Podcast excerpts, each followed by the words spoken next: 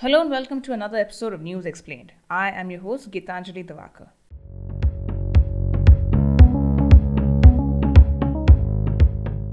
The Reserve Bank of India has redistributed the financial services audit market, especially for NBFCs. This will provide small and mid sized local audit firms an opportunity to play and grow big at the expense of the big firms. This has been made possible through its new audit guidelines for banks NBFCs, and urban cooperative banks. Now, the big four, namely Deloitte, KPMG, PwC, and Ernst & Young, are going to find it tough to retain their mandates through their local affiliate firms.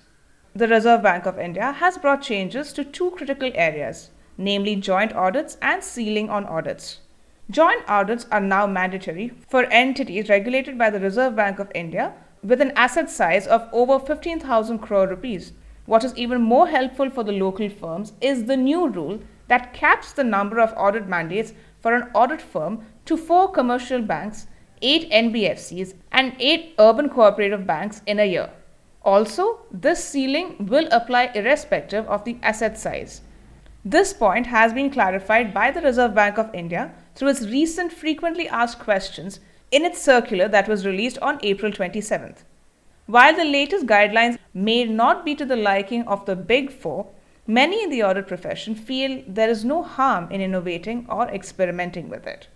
Stay tuned for more podcasts. You may follow us on our Spotify channel Business Line Podcast, Google Podcasts, and on our website www.thehindubusinessline.com.